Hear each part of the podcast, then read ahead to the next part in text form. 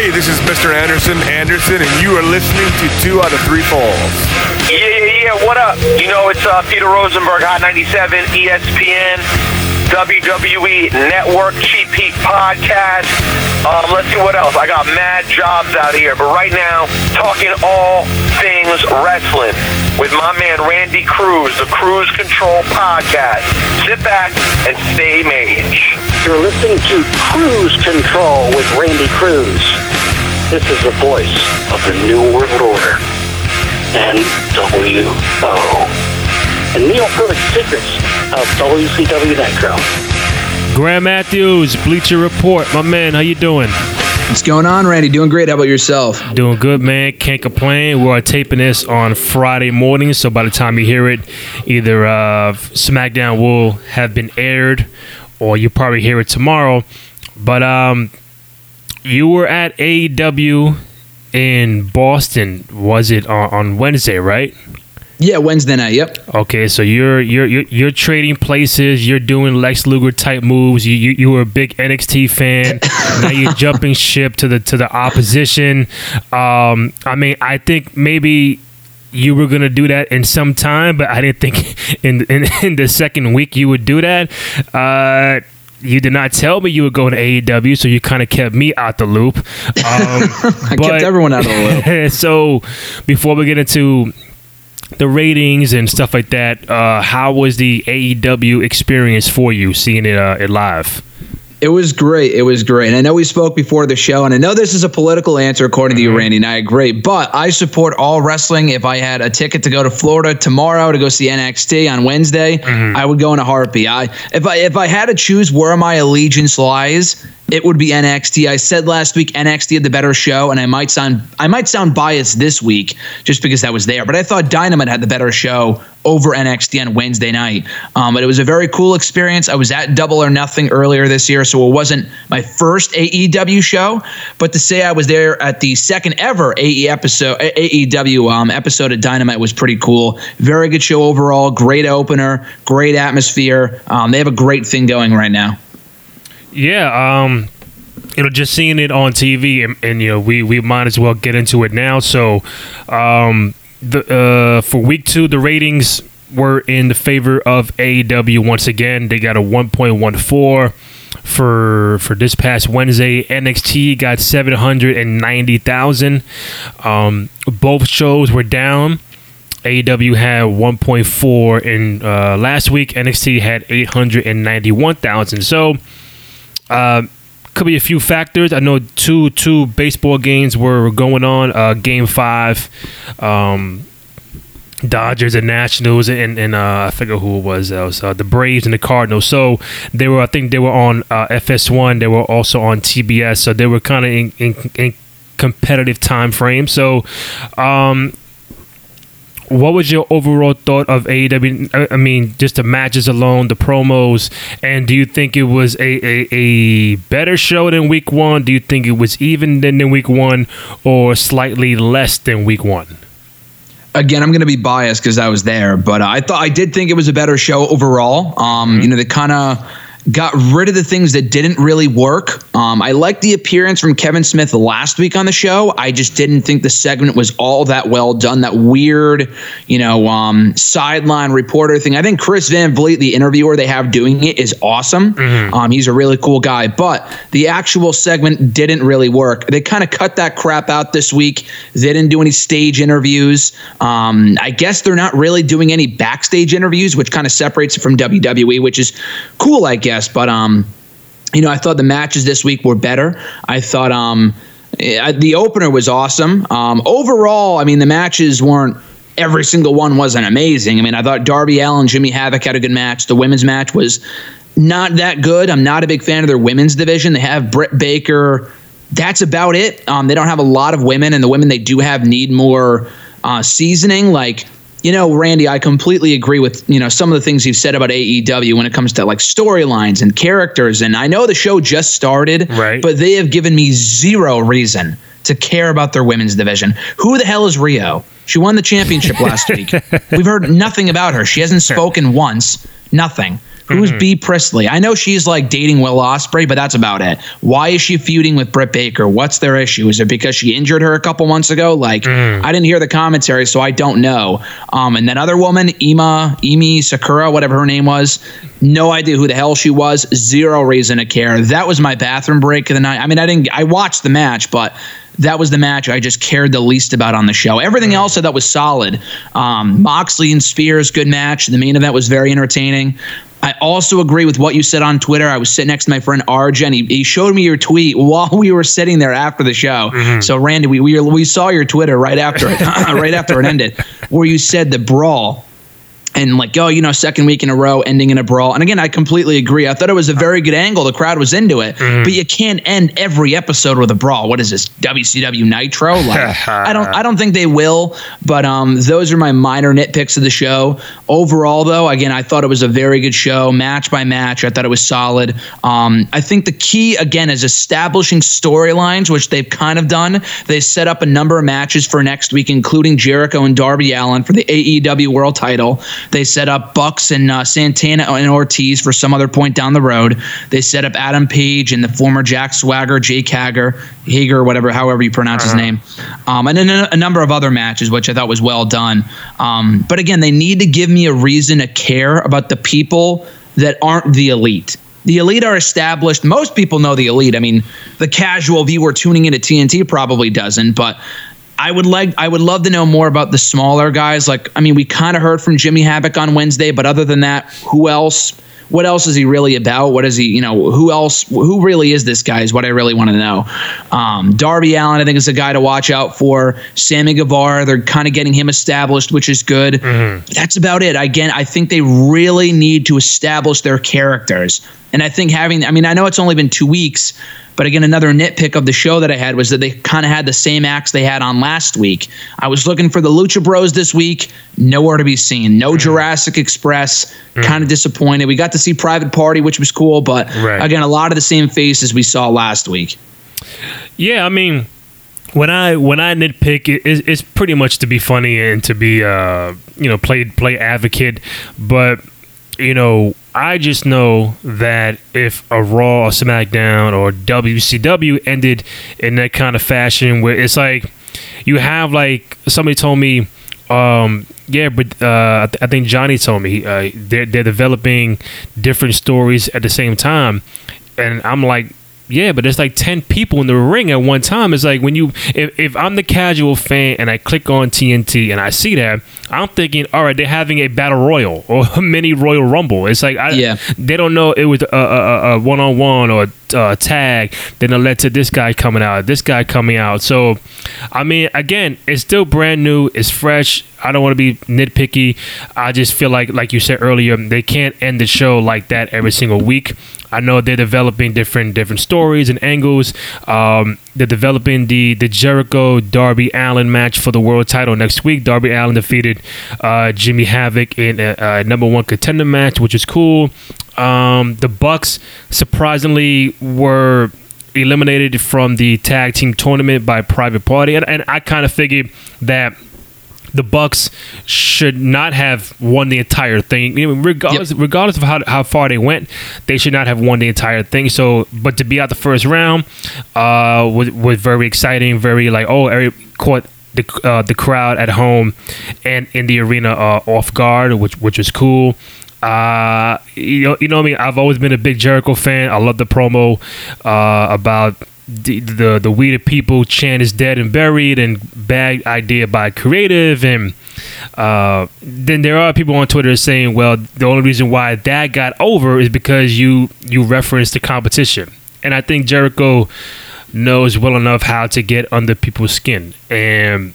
Uh, and and to me, th- going back, this is why I felt he should have been the world champion from day one, the, the the very first champion. Because if a guy like Hangman Page is your champion right now, it's like, can he deliver? Can he? one who cares. Two, can he deliver that that same promo to get under your skin week in week out? And probably not. Now there's a new faction. Um, what's he called? The the the inner Uh, circle. Yeah, the inner circle. Yeah. Okay, so now it's him, the um, Santana, Ortiz, Guevara, and Jake Hager. So now Jake Hager ha- hasn't said a word in two weeks. He just stands there. He puts on a face, and it's funny on TV. You probably seen it, but on TV, as Jericho is saying that "We the People" shit, you see Hager's face like, like his eyes lit up, like like, bro, what are you doing? Because mm-hmm. that's still kind of over for him. You know, no matter where you went, um, in Bellator, whatever, people still chant "We the People." So, um, what else we got here? So the wild finish we had the the, the women's division again. I, I don't know who who they are as much. They should be doing a better job at, at, at doing a video promo of somebody. Like you said, if you're not part of the elite or a part of, uh, if people don't really already know you a little package of a minute or two should kind of like hype you up. Okay, if, if I don't know him or her and they come out to the ring, at least I know where they're from and what kind of matches they had in the past, some shit like that. Um, the Moxley and Spears was okay. Um, wasn't like all that great, but it was it was decent to me. And then we got to the finish, and um, I like Jericho saying you know shit and, and, and, bitch on live TV, which is cool. I I, I think the fact that um, you know Jericho, not Jericho, Jim Ross and Schiavone continue to do a great job on commentary. Mm-hmm. So you know, to recap that, it, it, was different than week one. I think week, week one obviously had a lot of hype, you know, yep. promotion and this and that. Same same with NXT, but you did not feel that coming into week two from both from, from both brands. Um, yeah, I mean, there was a lot of hype surrounding these two shows too, because really, in my opinion, week one is week one in terms of okay, it's there's a lot of promotion behind this premiere of AEW Dynamite. We know the ratings are going to do well after the first ever episode did 1.4 million viewers, and the special even did 600,000. So we knew this episode was going to do well last week. This week was really the telltale sign as far as how are they going to do every week going forward. And again, you mentioned it earlier, but there was a lot of competition on TV last. I mean, there was competition last week too, um, but you know the playoffs and, and stuff like that. So there was stuff other than wrestling on TV last night. I mean, there always is, but you know, bigger events and stuff like that. So um, it remains to be seen where the ratings will kind of fall going forward. Not a lot of hype surrounding the actual shows. They had you know, so no one really big match on the show except for Young Bucks and Private Party. They've been hyping that match up for months on their YouTube channel and being the elite and stuff like that. But that was the only real attraction going into that show. Um, on NXT, they had, you know, Walter and Kushida. They had the Cruiserweight Championship match, which was really good between Lio Rush and Drew Gulak. Um, they, I think, had a bit more hype. But again, the ratings were both down for both shows compared to where they were last week. Um, so again, it, whether that, you know, will will remain the case or whether they will continue to decrease or stay where they are or go up. That's where I'm kind of intrigued to see uh, where things fall in the next couple of weeks. But I thought both shows were still very good, despite the fact it wasn't the big premiere week that we had last week. Yeah. Um, but both were very enjoyable. And again, I think it goes without saying Wednesday nights are officially the best night of the week for wrestling fans when it comes to the you know top tier quality of the matches and storylines and you know just the overall programming they're uh, producing on a weekly basis. So I'm assuming while you're at AEW, you're, you're really not trying to see your phone, get any spoilers. You, you want to watch NXT when you get home, right? Yeah. So I didn't. I couldn't watch NXT yesterday. Mm-hmm. Uh, not today's Friday. So I watched. I watched it like late Thursday. Unfortunately, I had to watch it a lot later than I was anticipating. But um, so I was a little late to the party. But I, I think next week. So I kind of figured, even uh, going back a few weeks here, I figured, okay, I would watch the first ever episode of AEW Dynamite live because it's right. history. Like I said last week, you know, you want to be able to say you watched the first episode as it aired, which I did. I knew I would be at this show, so obviously I was going to watch that first. I wasn't going to sit there in my seat with the fucking USA Network up on my phone. Um, I, I, would rather just wait. I mean, I, I, almost contemplated doing that, but I'm like, nah, it's stupid. Right. Um, so next week, I think I'm going to watch NXT first, and they have a pretty big show lined up. I don't know what has, uh, AEW has lined up. I know they have Jericho and Darby Allin for the AEW World Championship. You know, the championship isn't changing hands, but it should be a right. good match. NXT, I know they have Pete Dunne versus Damian Priest. They have Keith Lee versus Dominik Dijakovic, part three, part four, but it's a rubber match.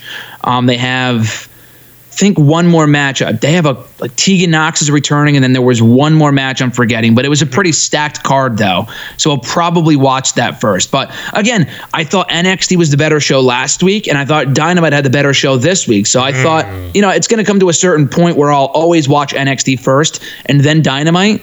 But if they keep going back and forth like this, I'll probably just switch off every other week. Yeah, so NXT has a, a new cruiserweight champion. Um, the belt is still purple. Uh, Lio Rush defeated Drew Gulak. We have uh, Rhea Ripley wants to uh, get at Shayna Baszler for her world title. I like the the the, the Velveteen Dream stuff with Roderick Strong, and the main event was Walter and Kushida.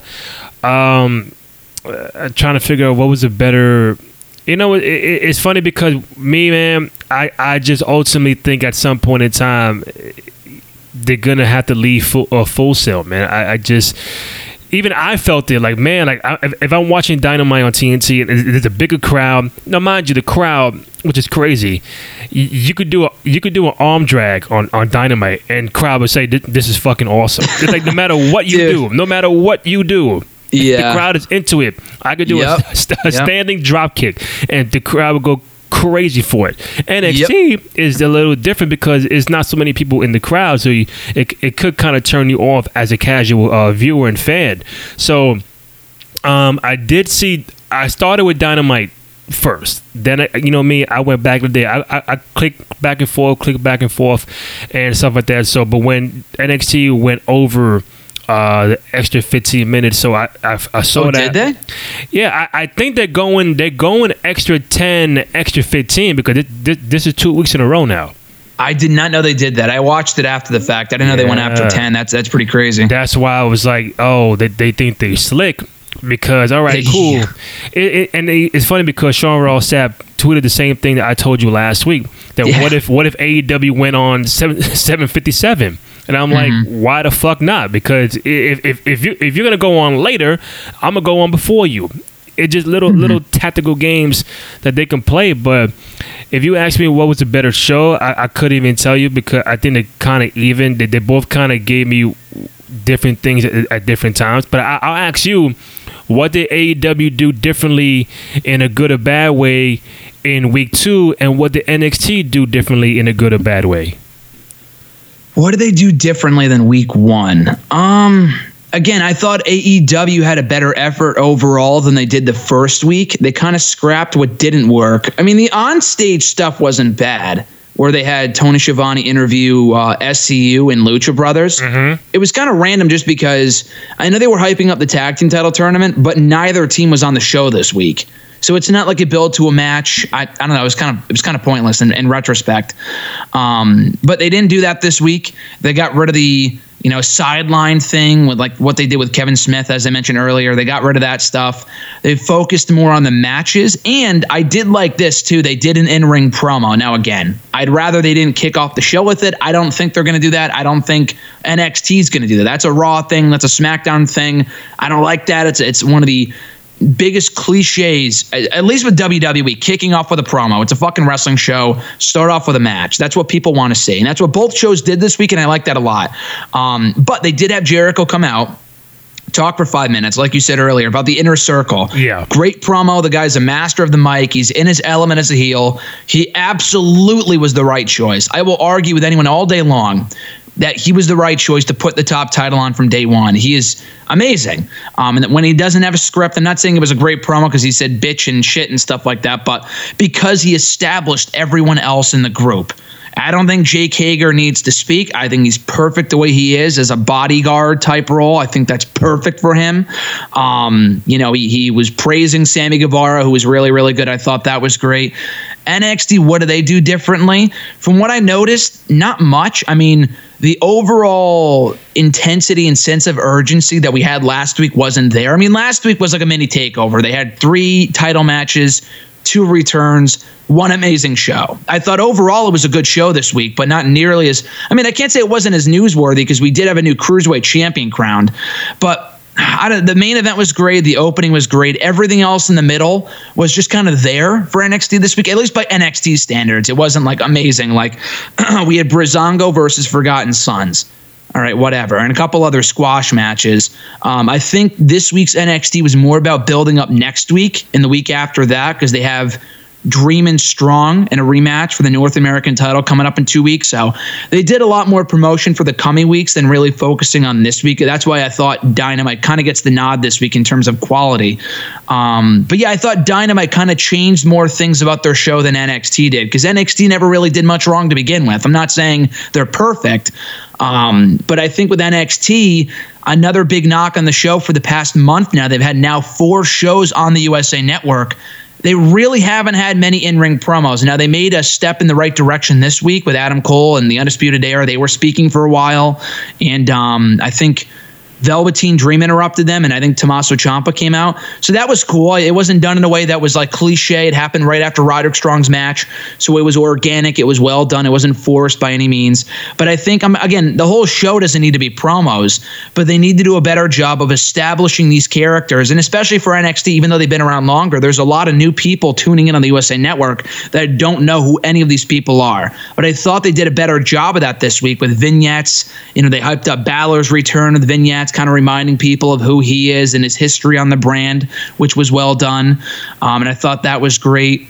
Um, they had a vignette for Tegan Nox, who's coming back next week. They mm-hmm. did backstage interviews, or rather, sit down interviews with Keith Lee and Dominik Dijakovic to hype up their match next week. So, again, more of that stuff for both shows is what's needed, again, to establish the storylines and establish the characters. Right. Um, so, in your mind, that if again, AEW had a higher rating, but you think th- this week justified having the better show, right? Dynamite had the better show. NXT was good, but Dynamite definitely had the better show, in my opinion, anyway. Okay. Uh, yeah, man. You know, like they said, it's it's a it's a marathon, not a sprint, right? exactly, according to WWE, of course. Oh man, but so NXT NXT went down a hundred thousand viewers. Um, AEW like three hundred thousand. Now, did you know? I, I, I did not notice either that they were doing a simul a simulcast on truTV at the same time. I did not know that until after I got home, and I was like, "Holy shit!" Because you know truTV was on, and they're like, "Oh wow, look, Dynamite's on." So that's mm-hmm. pretty crazy. But uh, yeah, because I didn't know. I honestly did not know that Warner Media owned truTV. I had no idea. Yeah. Um, so they're airing. A, they're actually airing the full episodes of Dynamite on truTV after the fact, like the next day, a couple days later, right after it airs. Originally on TNT. So I think that's cool. I don't really constitute that as uh, part of the ratings because it's not like oh if I didn't catch it on TNT I'll go watch it on truTV. Like most people don't know that. It you only really will know that in case you know unless you only really watch truTV. Um, but yeah, I think it's cool they're airing on another network to get additional exposure for anyone who missed the first go around on TNT. Yeah, because they air it live and then they air the replay you know back to back on TNT. Then this new treat the this new truTV stuff is going on. So the again, if you're on, if you're airing the same show on two different channels, obviously you are you are to get more viewers. I think they had um, 122,000 people watching on truTV, along with the one point whatever going on on TNT. So again, man, uh, if you're trying to get the most out, out of uh, your product, if you can air on two uh, uh, different channels at the same time, then then so be it. So um, yeah, I think AEW won won this round again. Um, looking forward to see what NXT does going forward. I, mean, like in the next three to six months of how do they? I, I, I don't know. I think Hunter might just might keep it at Full Sail, but I, I think it's gonna come to that point where, from a casual fan standpoint, it's like more people to watch AEW because of how it's presented on TV. You know. Yeah, well, I read rumors as uh, you know as recently as this morning that they might be hitting the road of NXT as early as January. Mm. You know, which is right around the corner. I mean, I think it's really only a matter of when and not if they'll take NXT on the road.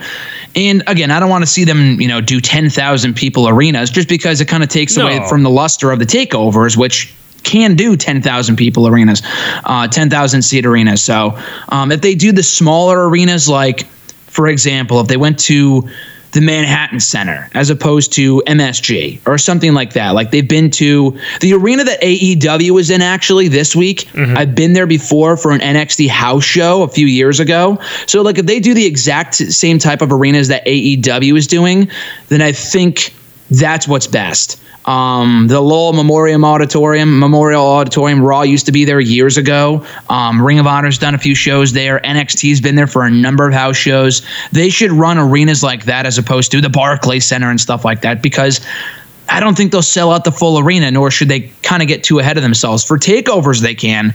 Maybe not so much the regular show that has like, Right. you know, um, Rhea Ripley versus Aliyah on it. Like, I don't think that's going to sell out. Tick, you know, that, I don't think that's going to put butts in the seats, according to Tony Schiavone. Um, but nonetheless, though, I think it's really only a matter of when and not if, as I said earlier, that they're going to go on the road, which is probably for the best. I like the you know the nature of the show right now where it's filmed i've always loved full sail and the atmosphere it provides but it looks bush league when you look when you i mean before it didn't really seem out of place because it was you know on the network it's an hour long Right. show who cares but now that they're going head to head with aew dynamite they kind of sort of need to take it on the road to kind of go to look mm-hmm. better i mean it's wwe and they're doing 100 people at full sail Right. whereas aew it wasn't completely sold out i'll tell you that right now it was far from I, sold saw out it. I saw the pictures. I saw the pictures. Yeah, it was not sold out. I don't want people to get it twisted, but they did a lot of people though. It was a rowdy crowd. I think NXT will do around that same amount of people in arenas like that. So I think it's smart. Maybe it's every other week. Maybe it is every week. I don't know, but I think it's something that will be happening sooner rather than later. And I have I don't think they've announced any ticket on like um, on sale ticket dates or whatever for um, the January shows. They I think they have through the end of the year through December, but I don't think they've announced if NXT is going to be happening at Full Sail in early 2020. I know they signed some sort of agreement with Full Sail recently for them to stay there for the foreseeable future. But again, that could mean that they're there every other week or, you know, they, they go on the road once a month. Like I think stuff like that would be absolutely beneficial to the brand to make them feel more, you know, big league next to AEW Dynamite. Um, for Jericho, I did, there was a little conversation on Twitter. I think on Wednesday or even Thursday, how some fans really felt, really feel that while Jericho was with the WWE, he was never like the top guy, the top star. I mean, he was a big star, but he was never like the top guy, like um, for the company, like a Stone Cold, The Rock, Hunter, and you know Taker, and, and those guys. But now he's finally getting that opportunity although be it he's 48 years old but now he's now being that that top guy for AEW um was it ever a, a was it ever a point that Jericho could have been at least for a little bit the top guy in the WWE and if not how surprising it is to you that now him being at this age you know, even even at WCW, he was he was never the top guy because they had Hogan, Hall and Nash, and Yeah. Flair, and, and Piper, and whatever. But now he's finally, finally, after all this time, getting to be the guy, the man of a, of the entire company. And what do you say about that? So I saw the tweet that you're talking about, and then I saw people replying saying like, "Dude, he's uh, he was the first ever undisputed champion. How was he not a top guy?" That's not what the original tweet argued. I don't know why people are getting this twisted. It wasn't that he said he's not a top guy. The tweet said tippy top guy. He's talking about like face of the company. He's talking like Austin. He's talking Rock. John he's talking Cena, Cena. yeah, yeah. Yeah, he, he's talking those type of people. He's not talking, you know. Triple H was never the guy. He wasn't. The Undertaker was never the guy. So if mm-hmm. people want to make that argument about Jericho, yeah, Triple H is a fucking what, 14 time world champion. He also was never the tippy top guy. Only like five or six people can say they were that guy. So it's no surprise that Jericho was never that guy in WWE. He was never going to be. Um, there was a lot of people that never were going to be. Shawn Michaels, I guess you can't argue that he was throughout the 90s. Bret Hart, too Right. never Triple H. Triple H, I mean, yeah, they built around him on Raw for a few years in the early 2000s, but he was never the face of the company. You know, Taker, same thing. He was always a supporting character behind everyone else, even though he is the most recognizable name, one of the most recognizable names of the last 25 years. Um, Jericho, the timing was just never right. Now I know he had one of those amazing runs in 2008 as the world heavyweight champion. That heel run, that feud with, uh, with Shawn Michaels was just unbelievable. But again, he wasn't going to be the face of WWE at 40 something years old at that point in WWE when they had John Cena and Randy Orton and so many other people coming up at that point. Um, it just wasn't going to happen. It's not that he's not talented or wasn't capable of it. He was just not the guy they wanted to build around. But it's happening now. Um, not to discredit Jericho, but it's happening now because AEW is a fresh promotion and they just got started. They need a big name at the top of the card for people to recognize. Like, okay, I know that guy. I'll watch for that guy. He's their world champion. That's cool. Which is why I thought it was smart to put the belt on him over Adam Page. Um, but they just don't have that guy yet. When they do get that guy and they do groom that next star to be the face of that promotion, mm-hmm. Jericho will move aside and be again not a loser, but like be what he's been for the last 20 years now, helping put other people over. Like they're building him up so strong now. So it means something when someone knocks him down down the road. Right. Um, whether it be an Adam Page or a Kenny Omega or even a Jon Moxley. Like if they want to make him the face of their promotion, I think that would work. He also, despite being champion for like three or four months a few years ago, was never the guy in WWE. Um, you know, you can even say the same thing about Seth Rollins. He's been a top star now for years. There really is no current face of WWE. It's just about the brand itself and not about one particular person. Mm. With Jericho, though, I don't want to say he's a big fish in a small pond, but they don't have a level of a Jericho like star right now. They just don't. I mean, they have Kenny Omega, but he's not the guy to build around at the moment just mm because you know, you and I know who he is, but the regular viewing audience on TNT probably doesn't because um, he's never wrestled for WWE before. Cody has, but, you know, he's not he's not the face of the company. I know he made the company. He's a VI or uh, you know executive vice president and whatever. I don't think he's that guy. Um, I think the guy for right now is Jericho, and then at some point he'll pass that torch to either Adam Page or Omega or someone else. But um, nonetheless, though, I think that's why. I mean, he's also doing great work too. It's not for nothing. It's not like they just named him the top guy and that's it because mm-hmm. it was a you know um, a process of elimination or really just whatever. Just because he was the only notable name there, he's doing amazing work right now um, as the heel champion, and he's been doing this great work. It's not a new new thing. A elevation that Jericho's doing some of the best work of his career currently. Right. He's been doing this stuff since he went to Japan a few years ago. Mm-hmm. Well, even when he was with WWE, people will shit on WWE all day long, but you can't argue with me that his best work started back in that 2016 run when he came back, was doing the list, all that other shit. Of course, it's a far cry from what he's doing right now because he was never world champion at that point. But you know what, dude? He came close. Vince almost put the Universal title on him before they decided to go with Brock instead. So it was close. Um, Um, but nonetheless, though, like the last three years of his career have been absolutely outstanding. And it's really cool to see because he can still hold his own. Now, he's not the Jericho of 98 doing fucking, you know, Lionsaults every two seconds, but he's still very good. He's great on the mic. And I think he's even better in the unscripted environment of AEW. Listen, man, I can't I can't disagree with a word you just said. I think it's uh, perfectly well said. Jericho is one of my all time favorites, and just seeing him now in this in this position to you know be the top guy of a company, but to also help out those guys because deep down he knows you know, not to sound cocky from his standpoint, but it's like if he's if Jericho is not in AEW right now, I mean, we're having a totally different conversation because, uh, yeah, there is Cody, the Bucks, and Omega, and I get all that. Even even Moxley, but none of them have the charisma or the character or the mic work or even the in ring work like Jericho has, and he's fucking forty eight years old. so mm-hmm. it's uh, I think listen, um, they're doing great with him. They should be happy he's there. They should be lucky he's there. Um, but it, you know, it, it'll be fun to see him be the you know the top guy of this company and to see who's going to replace him uh, in that spot going forward. Um, I did get a chance to before I, I, switch it up. I did get a chance to kind of ask Twitter, like you know, I, I do want to know who is your favorite. Not you. I, I, I told them who is your favorite. Um, AEW guys are, are right now, just just to kind of test the waters and kind of see if I, if I get the same answer. So, um, I had a Rod 0034 say the Lucha Bros. I had Prime Turkaloo say Pac and Omega. Pac was there on on Wednesday doing some commentary during uh, Moxley's match. Um, Ernest Christian said MJF in Private Party. I, I, I love MJF. Um, just the mic work and him coming out trying to save Cody with, with, with a fucking scarf around his neck was Amazing. um, uh, Ed Molina. Uh, as far as the women's go, Riho, favorite tag team, Lucha Brothers, and in the men's division, it'd be MJF, Carlos Caesar, Cody, Pac, MJF, Jericho. Also, Lucha Bros and um, Santana Ortiz, uh, Quinn underscore Williams, Darby Allin, MJF. Uh, what's the guy's name? Mike Mike Fresh, 803, Adam Page, Sean Wol- Wolford, Jericho, MJF. That's it for me.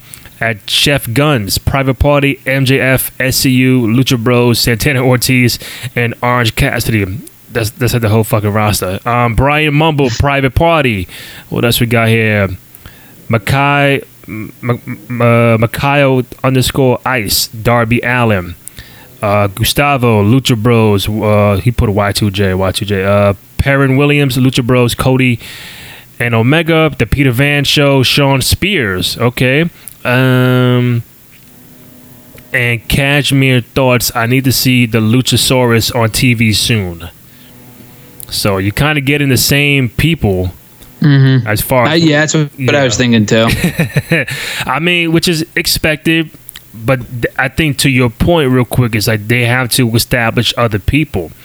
Like I think maybe one or none said Moxley, if I, if I'm mistaken. Not one person, maybe one said said Moxley. Um, Yeah. so it's like again, it's brand new. They got work to do. I'm not picking on them, but I, I like what I see so far. They are they are creating competition, and it remains to be seen how NXT changes their game going forward. Uh, before I get to the draft, which is tonight on SmackDown, so when we do the show next week, we would we would definitely know who's on what brand. I want to get your quick thoughts on the the, the Friday Night SmackDown debut. Pretty much. Kofi Kingston losing the, the world title to Brock in like five seconds. I, I think many thought that Brock was going to win. Some thought it was going to be a squash. Some thought Kofi might get five minutes. But when they got to the ring and it's like 952, 53, you're kind of seeing, all right, this, this might be a wrap pretty soon.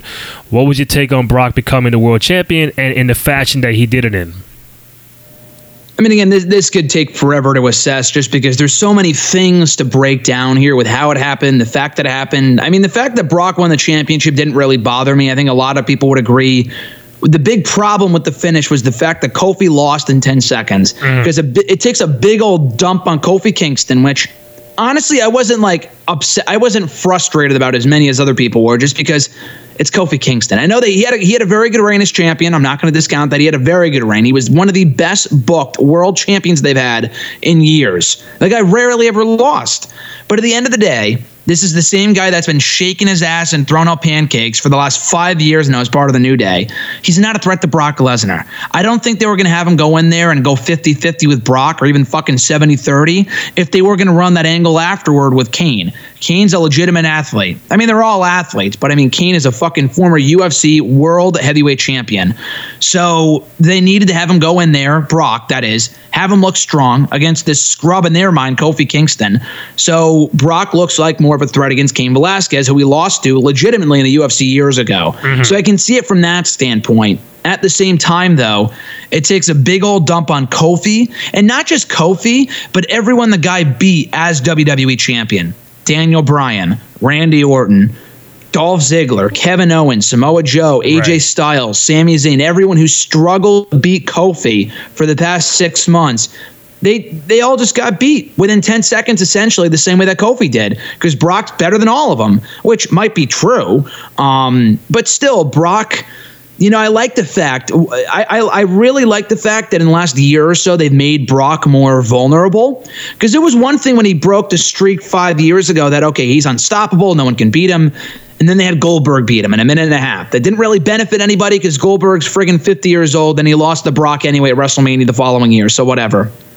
But then Brock went on to lose to Roman. He lost to Seth a few times. It's like, okay, Brock's kind of knocked down a few pegs here. So it's more realistic if a guy like Bray Wyatt faces Brock and he could beat Brock Lesnar. Um, you know, at this point, after beating Kofi in 10 seconds, I don't want to see anyone else face Brock for the foreseeable future because they would get beat in two minutes. We're back to the days of 2015, 2016 Brock Lesnar, uh, 2017 as well. So I don't know. I was of two minds on it. Overall, I just was not thrilled with the finish. I think putting the belt on Brock was the right call just because they're on Fox now.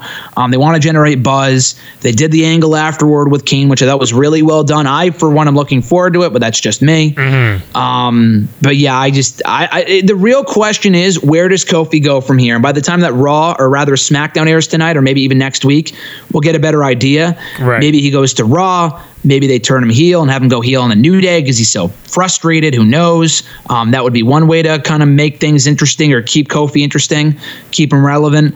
But other than that, I think it's right back down to the mid card with him because I there, there's no shot. Like I know you guys were talking in the group chat, you and Mark, a few uh, uh last week about it, that maybe Kofi will get his come up or you know get his retribution and Brock will get his comeuppance mm-hmm. at some point at the hands of Kofi. I can guarantee you right now, it's not going to happen. I do not see a scenario where where they go back to that match and they have Kofi beat Brock.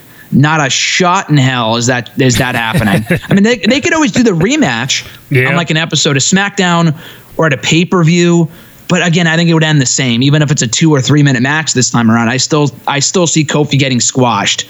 Um, if it was like Seth, like when he got beaten 10 seconds by Brock at Extreme Rules, like, okay, I could see Seth coming back and beating Brock, which he did. Because Seth's a bigger name.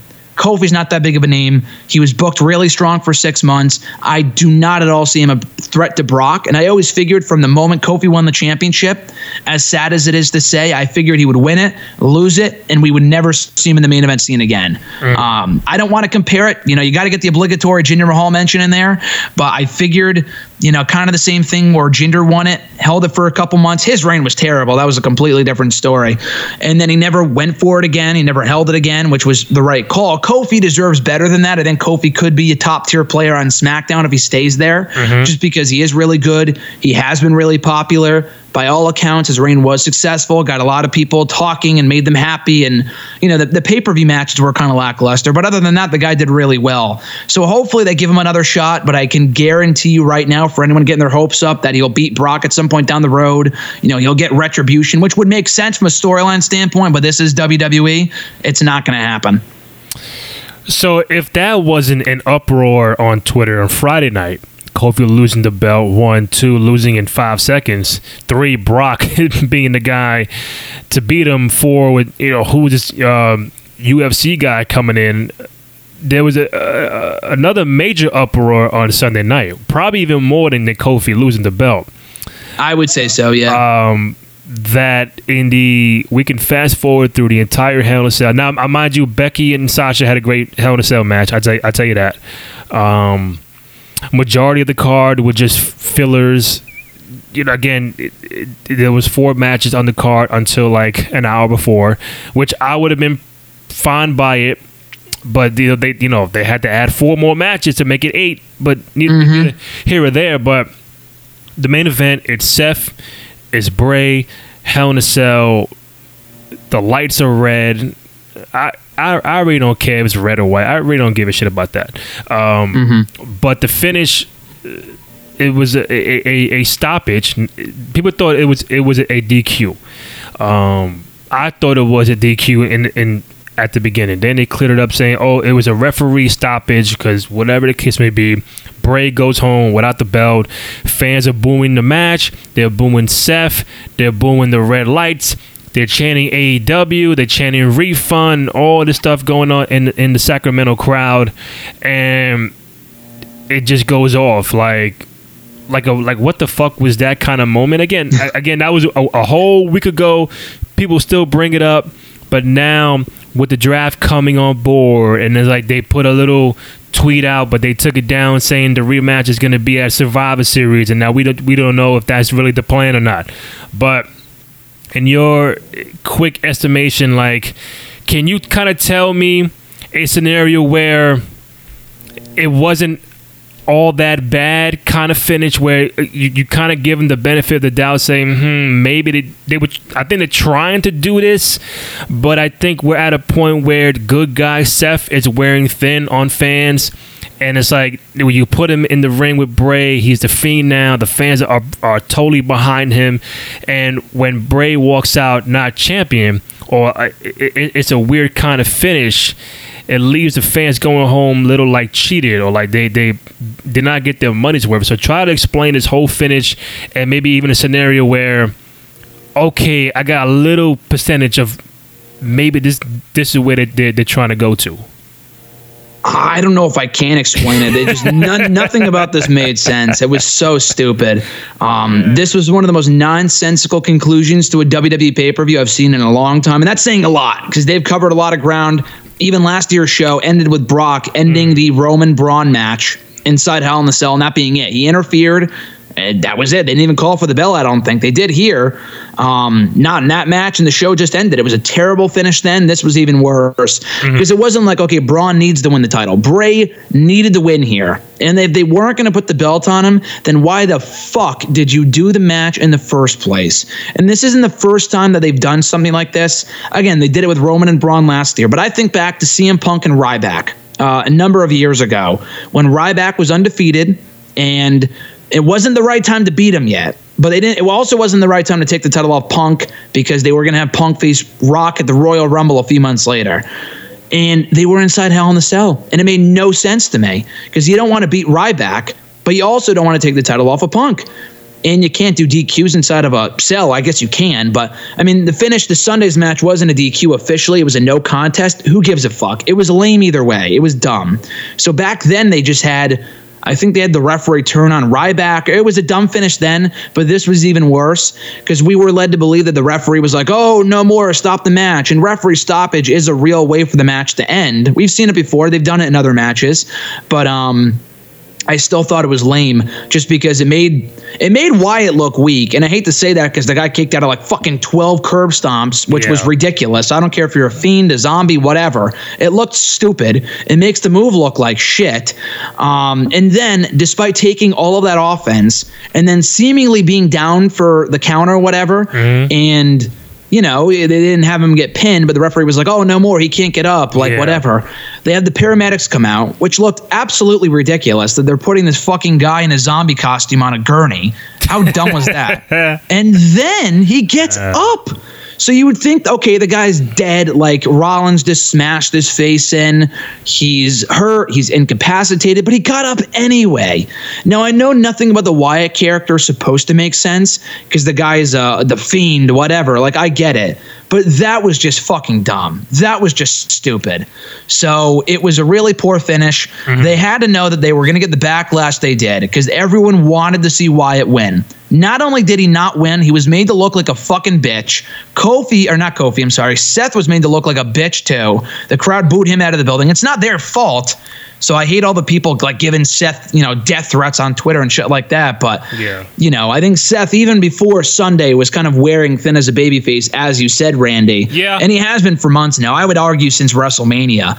And I hate to say that just because at this time a year ago, he was like one of the hottest things going in the entire company alongside Braun Strowman. As strange as that is to say, he was really hot there for a while in 2018 as a babyface and they have just completely squandered that shit in 2019. So, um, coming out of the draft, my estimation is that they should turn him heel. Maybe not ASAP. Someone asked me, okay, maybe was the finish designed to do a double turn? I don't think so, not at all. Um, but they can spin it that way if, if, if coming out of the draft, they keep Rollins on Raw but they bring in more baby faces to Raw for someone to replace Rollins because mm-hmm. they don't really have a top baby face right now. I was okay with them turning AJ a few months ago because they had Rollins as the top face. But I think even AJ at this point would be a better top face than Rollins because at least he's more well liked. Um, they don't really have that guy right now. You know, every top face they've had, they've either squandered or turned heel. Braun isn't that guy he lost all of his momentum months ago, even a year or so ago. So he's not that guy. Kevin Owens, maybe. Daniel Bryan, I feel like he could be, but at the same time, he could have been the face of Raw like five years ago. I feel like it's 2014 all over again if they revisit Bryan as the face of Raw. So maybe not him. I don't really know who else there is. Ricochet isn't quite at that level yet. Um, Rey Mysterio is great even now, but he's not that guy at this stage of his career. Uh, maybe if they bring up a Matt Riddle or, or someone like that, I guess could be that person, which would be kind of cool. Um, Kofi isn't really that guy. I don't know who can really fill that void if Rollins was to turn heel. But I think in the long run, you know, ultimately they should turn Rollins heel, have him go back to doing what he was most comfortable doing as a heel. He was only a heel on his own for like two years. I think a lot of people forget about that. He was a heel from 2014 to 2016. He's been a babyface ever since. So he's been a babyface longer than he ever was a heel on his own, which is kind of crazy. But he was always a better heel. So hopefully at some point they do turn him. But my question is, who do you have fill that void if they do turn Rollins? That's what I really want to find out. In my honest opinion, I've been told you this for years now. I think um like this should this should be the end of a Hell in a Cell pay per view. I, I really think that we don't need it. You know, Hell in a Cell was designed to be a specialty match to really end a rivalry, to call it to be the end. And I think you're, you're you're also wearing that match thin, where it, it, it, doesn't feel special no more. Like certain matches nowadays, I'm more like, okay, they're Hell in a Cell, but did they really need it? Like, I, I honestly, did Becky and Sasha really need Hell in a Cell? No, if they didn't do it inside Hell in the Cell, I wouldn't have complained. But they did make the most of it. It mm-hmm. was a great match. It was one of the better Cell matches they've done in recent years. And if that is the end of the feud, I think it would have made it that much better. Because if they go back and do a rematch like next mm-hmm. week on Raw, then no, it was a waste. But I think Right. as of right now, assuming the feud's over and as great as that match was, I'm glad it was inside the Cell. But I do agree the pay per view should be done away with. Right. But they did do a great job doing some innovative stuff and, and using the cell. I don't think Bray and Seth even used the cell. It's like, come on, you have this No. big fucking cage on you and you, you don't want to use it. But Becky and Sasha going into it, I didn't think that it, it needed to be in, in, in, in, in that kind of environment. Um, that's why, like, that, your Money in the Banks, your Chambers, they got to be held at a special like a WrestleMania or, or, or to really call off a big time rivalry. Will they change it? I have no idea because I've been I've been saying this for, for so long. But I think Sunday was like, yeah, even even Bray and Seth. Like y'all did not need the Hell in a Cell. I No, think the only them reason absolutely not. The only reason why it was in the cell, it was because Hell in a Cell is like your Halloween time type of pay per view, and you needed to do something where oh Bray got a mask on, he's evil, and kids are afraid of him. All right, so now we're gonna put this guy inside a, a, demonic structure, and that's it. There was no build, no reason why this this gonna be a one on one match or even like a a, a regular steel cage match. It did not need the Hell in a Cell, but I think going forward remains to be seen where they go in, in, in the draft, if they're on the same show, and if that if, if that taken down tweet winds up being correct, that the, the, the rematch will be at Survivor Series. We'll see how that goes, but um, I, I really think Seth. As as champion, as a good guy, is wearing thin. The the crowd is uh is now showing that because they're going they're going he's going going up against one of their favorites and you know Seth is not cool and this and that. So maybe not a full heel turn but you start seeing like this kind of like all right like fuck you kind of uh type arrogance going forward. But um before I do wrap it up I do have, or we do have the draft coming up tonight, and I do want to run off a couple names at you, and you kind of tell me where you think these superstars are going to end up, where they should end up, because apparently there's 29 uh, available people for for SmackDown, and there's 39 people who are eligible for the draft on Raw. So. I think some are kind of like a given, but I'll just still ask you either way. So, currently, the Raw Women's Champion Becky Lynch is going to be on Raw, right? Becky Lynch has got to remain on Raw. I would assume they're going to keep whoever holds like the brand designated titles. Maybe not necessarily the mid card champions; those could switch. I would keep you know AJ Nakamura where they are, but I would assume Becky stays where she is. Charlotte stays where she is. The Revival probably go to SmackDown. They're still as on Raw as of right now, and um, Okay, so so you think the champions currently are staying where they at, right? Yeah, I think all the champions are staying where they're at. Yeah. Okay, so now they also announced Charlotte and Bayley again for the title tonight on SmackDown. I mm, mean, I guess if they put the belt right, they could put the belt back on Bayley and have Bayley stay on SmackDown. Hmm. I think it's more likely they keep the belt on Charlotte. Okay. First of all, what the fuck was the point if they put the belt on Charlotte just to make it ten times? Give me a break. Um, but anyway, I I think Charlotte will keep the title. She should keep the title. and then I think they could switch Bayley and Banks because they already exhausted Sasha and Becky. And they've already done Bayley and Charlotte a couple times. I mean, the four horsewomen are the only women they guess they really care about. So I guess they could put Bayley back on Raw, have her feud with Becky at some point, maybe coming out of the draft, and then do uh, Sasha and Charlotte, rekindle that rivalry eventually. I know people are going to be sick to hear that, but um, still, eventually, I think they'll get back to that. But I do think Sasha and Bayley will switch shows. Okay, so Roman Reigns, SmackDown, right? Um, yeah, I would keep Roman Reigns on SmackDown. I don't think there's any reason to move him. He just moved to SmackDown in April. Right. Um, the O the OC. keep them together, keep them on Raw. They they broke them apart once before in the draft three years ago. It was a dumb decision then. It would be dumb now. So keep them right where they're at on Raw. All right, the Fiend, Bray Wyatt. Keep him on Raw. I think it's only inevitable before he becomes Universal Champion, or at least he should be. So I would keep him on Raw. Drew McIntyre. I could see him going to SmackDown. I don't really think it matters. I kind of, I don't know. It's it's it's tough to say because I don't know if he's going to get anywhere on Raw. But hey, maybe he's the guy that they build around as the top face on Raw. So I would keep maybe him on Raw and they turn him face though eventually. Randy Orton. I would move him to Raw. He's been on SmackDown since uh, been on SmackDown since the first draft three years ago. Damn. Um. So yeah, I would move him to Raw in the draft. Uh, you already said Sasha uh, was SmackDown. Ricochet. Keep him on Raw. Braun Strowman. I would probably keep him on Raw, but I think he's going to SmackDown with the Tyson Fury thing, and they kind of built around him on SmackDown last week. So probably going to SmackDown for the first time in his career. The new sexual chocolate, Bobby Lashley. Jesus. Um, I would like to see him get a fresh start on SmackDown. I assume he stays put on Raw though. oh, uh, I mean, he would have to bring Lana with him. Um, Oh God. uh, Alexa Bliss and Nikki Cross.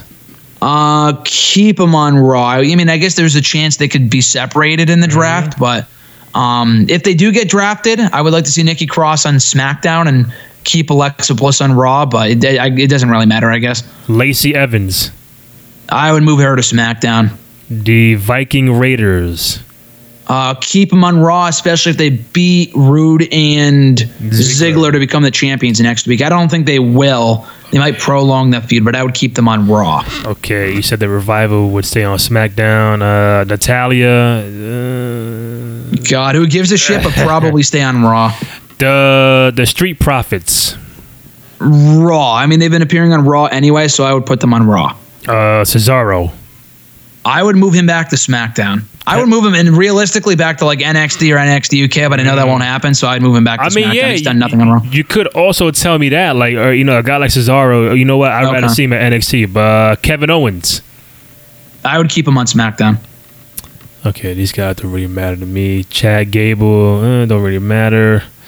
Uh, Drew Gulak, Chad Gable, wh- where they go? Gulak, move him. I mean, he just lost the Cruiserweight Championship. It's weird how they only have a couple of 205 Live guys in the draft, but not everybody. Um, you know, uh, uh, like Gentleman Jack Gallagher isn't eligible, apparently, according to that list in the pool.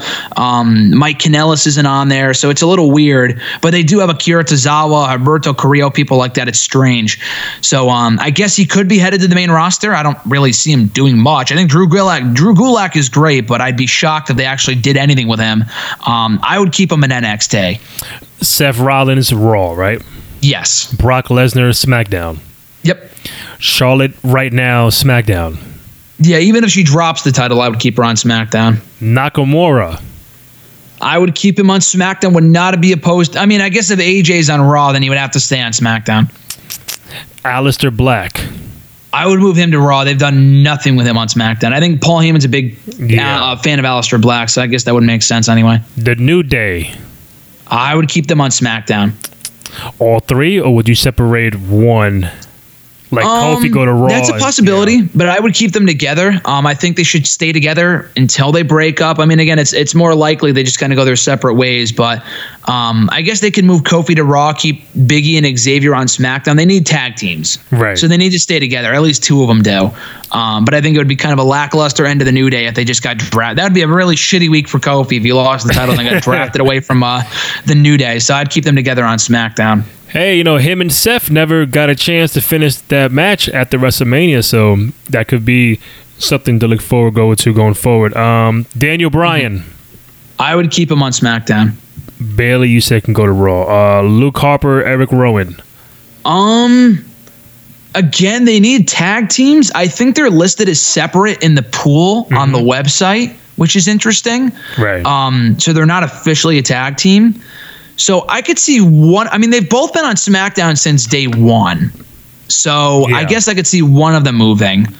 Uh, probably Rowan. I would keep Harper on SmackDown, but I could see Rowan moving to Raw. The Miz. realistically, you know my thoughts on this. I know you. I know your thoughts on this too, Randy. I think SmackDown is the perfect home for the Miz. Right. I would have never put him on Raw in the first place, but I don't think he's moving just because the Miz and Mrs. shows, the Miz and Mrs. show airs on USA, and I don't think he's going to Fox. So I think he stays put on Raw, even though I want him on SmackDown. Ali. Keep him on SmackDown. Uh, your favorite, King Corbin. Honestly, I like Corbin. Um, I could see him going back to SmackDown. I don't really think it matters either way, but um, we've already seen him and Rollins like a million times. So you know, fuck it, put him on SmackDown. Um, Elias. um, keep him on SmackDown. He just moved in in April. Uh, Ziggler and Roode right now will be on Raw. Samoa Joe. Well, Ziggler's still. I think he's technically on SmackDown right now. So I I would move him to Raw. But um, Okay. Samoa Joe, again, another guy I would love to see on SmackDown. He hasn't been seen since that MSG show that we went to like a month ago, which is weird. Um, I don't know if he's hurt or whatever, but yeah, I would like to see him back on SmackDown, but I'm not sure. Um, so the Kabuki Warriors. I think they can float, right? I don't know. They haven't made that clear. That's the issue. Um, if they can't, I want to see them on Raw so we can get Asuka and Becky and Kairi and Becky at some point to give her some fresh opponents. Right. Um, but if if they float, it doesn't matter. But I would like to see them designated to the Raw brand because after they lose it, they're going to stay on that show wherever they lose it. So I, I hope they go to Raw. Rusev. Ah, I guess he's going to Raw. He's been all over Raw recently, even though he's a SmackDown guy. So probably going to Raw. Cedric. SmackDown. Rey Mysterio. SmackDown. I don't care about truth. Yeah, it Um, doesn't really matter. don't I think matter. he might go to Raw because he's been all over Raw anyway. All right, these uh, AOP and Heavy Machinery tag teams. Heavy Machinery, I like on SmackDown. I'd move AOP to SmackDown too. Damn, so a lot of tag teams on Smack. Who, who, who fuck Raw got? Well, no, I said um, I said Street Profits for Raw, and I said um, Roode and Ziggler for Raw, and Viking Raiders. So they've got them. And SmackDown, I got you know Heavy Machinery, AOP, And and Day. OC too, yeah, and OC. and Revival, and OC's on Raw. Yeah, so I think it's pretty even. Uh, Andrade. Uh, I would keep him on SmackDown. I mean, actually, I'm sorry. He might have to move to Raw just because if Aleister Black goes to SmackDown, he, if he goes to Raw, then Zelina would have to go with him because they're married. And then Andrade would have to go to Raw. They, they did this shit a couple months ago, so Wow. um, Andrade would probably have to go to Raw. Uh, who's relevant less on, left on, the, on this roster? Don't care about gender. Mojo Rawley, No Way Jose, Dana Brooke, Shelton Benjamin, Hawkins, and Ryder. No, the the Iconics. I'd probably keep them on SmackDown, but it doesn't really matter. Uh, your favorite, Fire and Desire. I I would keep them on SmackDown. I think I think Raw has enough women. SmackDown kind of needs the help. Um, I'd probably just keep them where they are. Um, so tonight we get Seth and Roman. The winner of that gets the the first overall pick, which doesn't really matter. Um, regardless of who gets the first pick, who, do you, out of everybody, who do you think goes number one? It's a good question. Mm, I mean, Seth Rollins was number one a few years ago because he he wasn't even the champion at that point. Uh, Um, And I think before you answer, I think it's very important that what I'm reading is that USA and Fox are going to be involved, heavily involved in who goes where. So this this is Yeah. not just a WWE mm-hmm. thing. I want this. I want Dana Brooke here and this and that. It just Fox is going to be like, I want X Y Z W on this show, and USA is going to be like, I want these on my show. So I think that's kind of I don't know if that's a good or bad thing, but I think um, because they have a whole bunch of people that's going to be on the show as far as Fox and the Joe Buck and the whole like, a real draft kind of feel, which is which is great. I think Steph, I think they mentioned Stephanie is going to be announcing all of the. Um, the draft picks, like how you know uh, Adam Silver does with the NBA. Um, so Fox and the USA are heavily involved in this draft. So I think that that's very important to point out.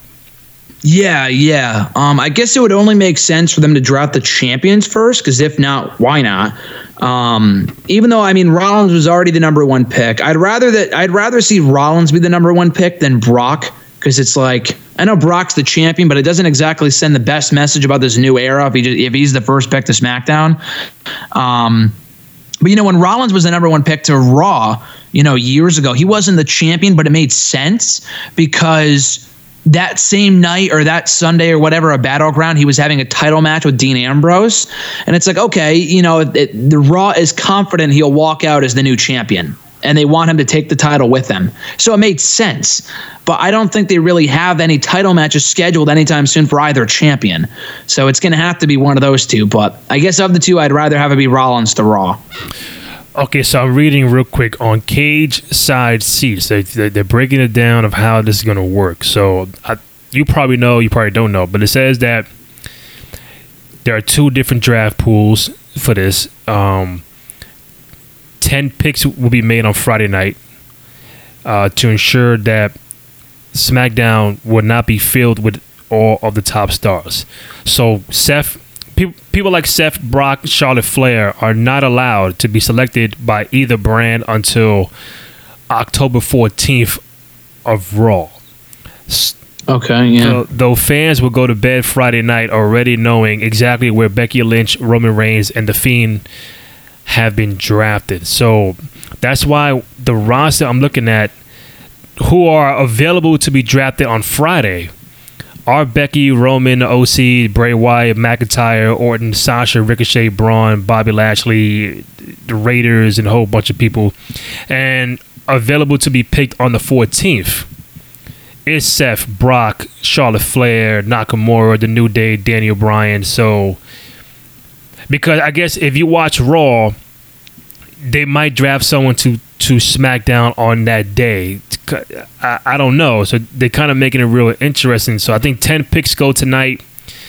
Some people are not allowed to, to be drafted until Monday to give you kind of like a kind of a wait and see approach, but you're not getting a, a, a full first round kind of thing tonight, which is okay to to, to Yeah. me. But um, Yeah. It, I was gonna say it's smart just because if you do it like if everyone's eligible tonight, dude, then obviously all the big stars would have to go tonight, which would mean that Monday is like a loser day because all the losers would go on Monday. You know, so I think it's smart they're doing it this way.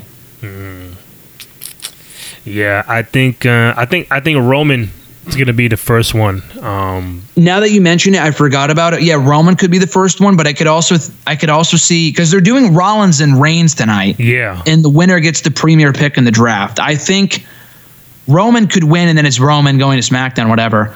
Um, but also, too, also uh, instead of Rollins, I, I take that back. Becky Lynch. I think it would make more sense if Becky Lynch was the first pick of Raw because she is the biggest name of anyone on the show right now. So that would make more sense. But also, it remains to be seen: are they blowing up the rosters, or are they just like okay for example is everyone on that list in the talent pool getting drafted or is it just people switching shows like will they pick rollins for raw or is it already implied because he's already on raw you know what i mean like i'm not exactly sure i would just blow up the entire roster and say hey rollins gets redrafted raw to remind people of where people are, you know are in the draft Right. because you know right now people have no idea who's on what show because of the fucking wild card rule. So that's what I would do. But I guess we'll find out tonight. if it were me, I would say Seth and Roman. The winner gets to gets to remain on their on their uh, show that, that they're on. Like Yeah, that would make that sense. Makes the most sense. Yeah, well, I think it also, I think it also should be everyone like a complete free for all, and not just assuming that people stay where they are. Because, for example, like what's stopping? Like, okay, let's say if they're going by those rules, what's stopping SmackDown from selecting Seth Rollins? Like, as opposed to Raw saying, "Hey, we want Rollins." Like they have, they should be redrafting everyone, even if they're already, even if they, Right. if Rollins is already on Raw, they should that should be a pick. Like, okay, we want Rollins on Raw, as opposed to SmackDown saying, "Hey, we, we're just going to take Rollins." You know what I mean? It doesn't make much sense because why wouldn't they just take each other's top stars? I think Um, because they they they they're going to assume that if Rollins is is, is holding a red belt, uh, Yeah. he's staying on Raw. My thing was, if Bray if Bray would have won the belt and he got drafted to SmackDown, you can bring the WWE Championship to Raw.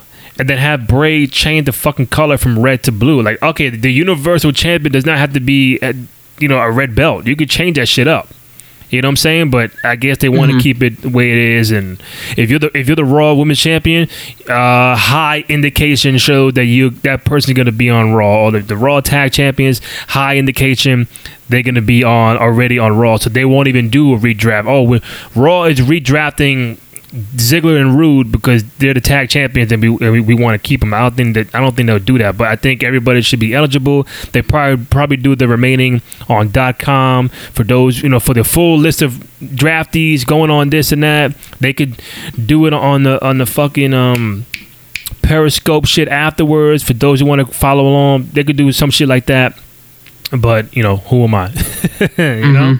Yeah, I guess we'll find out. I'm not. Ex- we still have no idea how this thing's going to work. I just wrote in a whole article for WhatCulture earlier today, mm-hmm. listing seven questions that we still have about the draft because I know they kind of put that those details out last night, but there's still a lot we don't know, and there's a lot they probably don't know either. So I guess we're just gonna find out as we go along.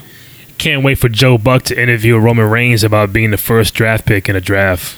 Oh, of course. That's that's exactly how Yeah. this thing is going to work. I They- would they- assume. yo, bro, they're having a lot of people on this show. Like, uh, Yeah, they're stacking the Fox. show. I was gonna ask you one more, but I don't think I have time for it. Oh yeah, real quick. So WrestleMania 36 is gonna be in Tampa. There's a rumor that Hogan wants to have one more match. I think he said it himself. He he um, had an interview with the LA Times that he. I'm paraphrasing.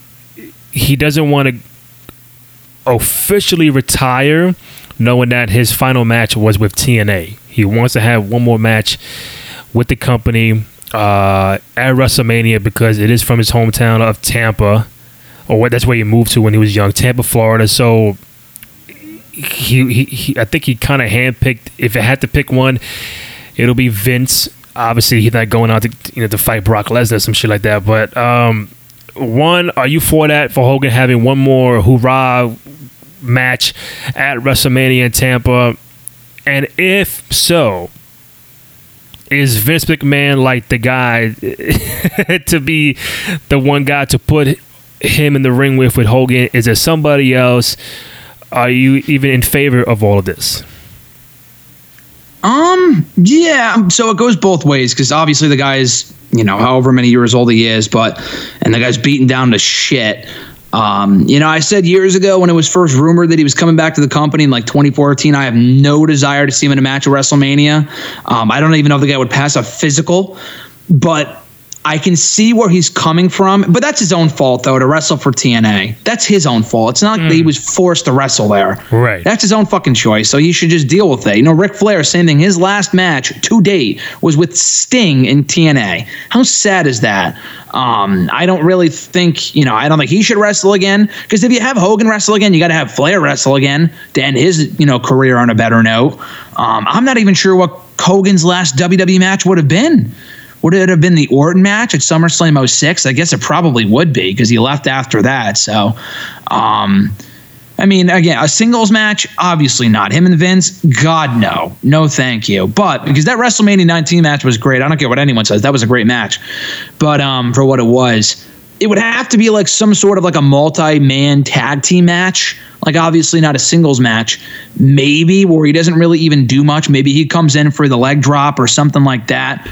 But that's about it. Otherwise, you know, I, I'm really not that interested in seeing another Hogan match in WWE. Uh, yeah, Hogan's last match in WWE was SummerSlam 06, Randy Orton. Yeah, it was okay. So it was SummerSlam 06. Okay. So yeah, we're talking about if it is at WrestleMania, it'll be 14 years since Hogan had a last match with the company. Holy shit, that's crazy. Like, yeah, Hogan. Yeah. I mean, listen, man. It, you know, I know the backstory with the Hogan and, and the racial stuff, and I just think that at some point, you know, they they, they, they forgive and forget, man. It just if Hogan's gonna make the money and whatever the case may be, that's what's gonna happen. Uh, uh, you know, unfortunately, but me as a fan, it's like, all right, if I get Hogan back, can I get Stone Cold back for one more match? Can I get this guy? Can I get? I mean, could you see Hogan and Taker? Could you see Hogan and Triple H? Could you see Hogan and Vince? Could you see Hogan? Uh, Flair won't do it. Um, Hogan and Shawn. Like, I mean, there are options. You're not getting a, a fucking Iron Man match out, out of Hogan, but if it does happen, it, it wouldn't really matter to me. I just think him going out at WrestleMania at Tampa, it could be a, a good story book ending for him. Like for him, it'll be closure for him at, for, for whatever that, that might mean. But to close out a career with the company that he started with in the hometown of Tampa. So remains to be seen. I think it's, it's, it's only a rumor, only out there. He can, I think he, he's pushing for it. Remains to be seen if Vince wants to even go that route. Uh, but Grand SmackDown is tonight. The draft. Hope you enjoy it. I know we'll be back next week for, I think, week three of the AEW against NXT. We'll go over the draft, who ends up where. Graham Matthews, great work on Bleacher Report. He's on Twitter at Russell Rant. You can find me on Twitter at Randy J. Cruz, R A N D Y, the letter J C R U Z. You can find the two out of three falls podcast on both SoundCloud and iTunes, and also t shirts for two out of three falls podcast on Pro Wrestling Tees.com. Graham, my man, always appreciate it. Of course, bro. That was a fun time. I'll catch you next week. All right, man. Take it easy. All right. Adios. All right.